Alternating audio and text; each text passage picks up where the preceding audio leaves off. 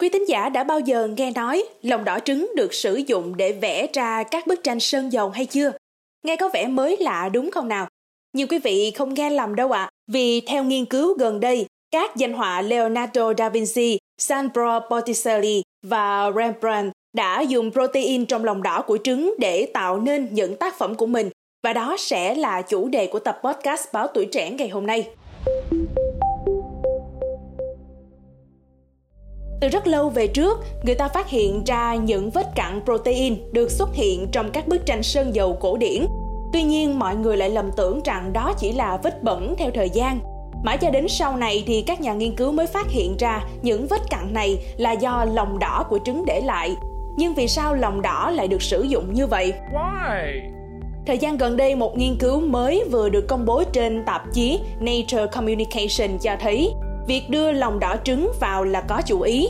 Ngoài ra thì nghiên cứu cũng làm sáng tỏ kiến thức về kỹ thuật chế tạo vật liệu sơn của các danh họa cổ điển châu Âu từ thế kỷ 16, 17 hoặc là đầu thế kỷ 18.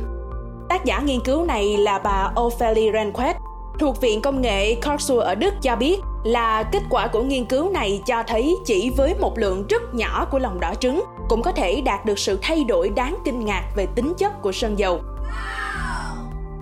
Bên cạnh đó thì các nhà nghiên cứu đã dựng lại quy trình tạo sơn bằng cách sử dụng 4 thành phần từ lòng đỏ trứng, nước cất, dầu hạt lanh và bột màu. Song song đó để có thể tạo ra hai màu phổ biến và mang đậm ý nghĩa lịch sử thì họ trộn cả chì trắng và xanh lam lại với nhau. Từ đó, các phản ứng hóa học được phát hiện ra và cho thấy sự tác động giữa dầu, sắc tố và protein trong lòng đỏ trứng mang lại ảnh hưởng trực tiếp đến hoạt động và độ nhớt của sơn. Ví dụ như sắc tố trắng của chì khá nhạy cảm với độ ẩm, nhưng nếu chúng ta phủ lên nó một lớp protein sẽ giúp cho nó có khả năng chống lại độ ẩm cao hơn rất nhiều, khiến sơn trở nên khá dễ sử dụng. Mặt khác, nếu muốn một thứ gì đó trông cứng hơn mà không cần phải thêm nhiều bột màu, chúng ta có thể hòa quyện cùng với một chút lòng đỏ trứng và từ đó chúng ta có được một lớp sơn có độ cứng cao hơn.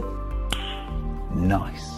Nghiên cứu cho thấy giữa việc ảnh hưởng trực tiếp của lòng đỏ trứng trong sơn dầu hoặc không có lòng đỏ trứng được thể hiện rõ qua tác phẩm Madonna of the Carnation, Đức Mẹ và Hoa Cẩm Chướng của danh họa Leonardo da Vinci hiện đang được trưng bày tại Bảo tàng Arte Pinacote ở Munich, Đức.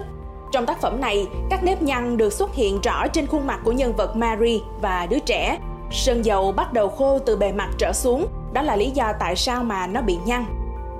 Nghiên cứu đã chỉ ra có thể tránh được hiệu ứng này khi thêm lòng đỏ trứng. Vì thông thường những nếp nhăn chỉ xuất hiện trong vòng vài ngày, nên có khả năng ông Leonardo đã kịp bổ sung thêm lòng đỏ trứng lên màu của bức vẽ. Và đến tận sau này, hầu hết các bức tranh của Leonardo da Vinci đều có dấu vết protein của trứng. Một bức tranh khác nữa được quan sát trong quá trình nghiên cứu là The Lamentation over the Dead Christ, than khóc bên xác Chúa của danh họa Botticelli được trưng bày tại Arte Pinacote. Các nhà nghiên cứu đã phát hiện ra sự hiện diện của protein lòng đỏ trứng trong tác phẩm này. Đây là một trong những đề tài ít được nghiên cứu, vì vậy mà bà Ranquet hy vọng rằng những phát hiện ban đầu này có thể thu hút được nhiều sự chú ý cũng như sự tò mò hơn đến với mọi người. Cảm ơn quý thính giả đã lắng nghe số podcast này. Đừng quên theo dõi để tiếp tục đồng hành cùng với podcast Báo Tuổi Trẻ trong những số phát sóng lần sau. Xin chào tạm biệt và hẹn gặp lại!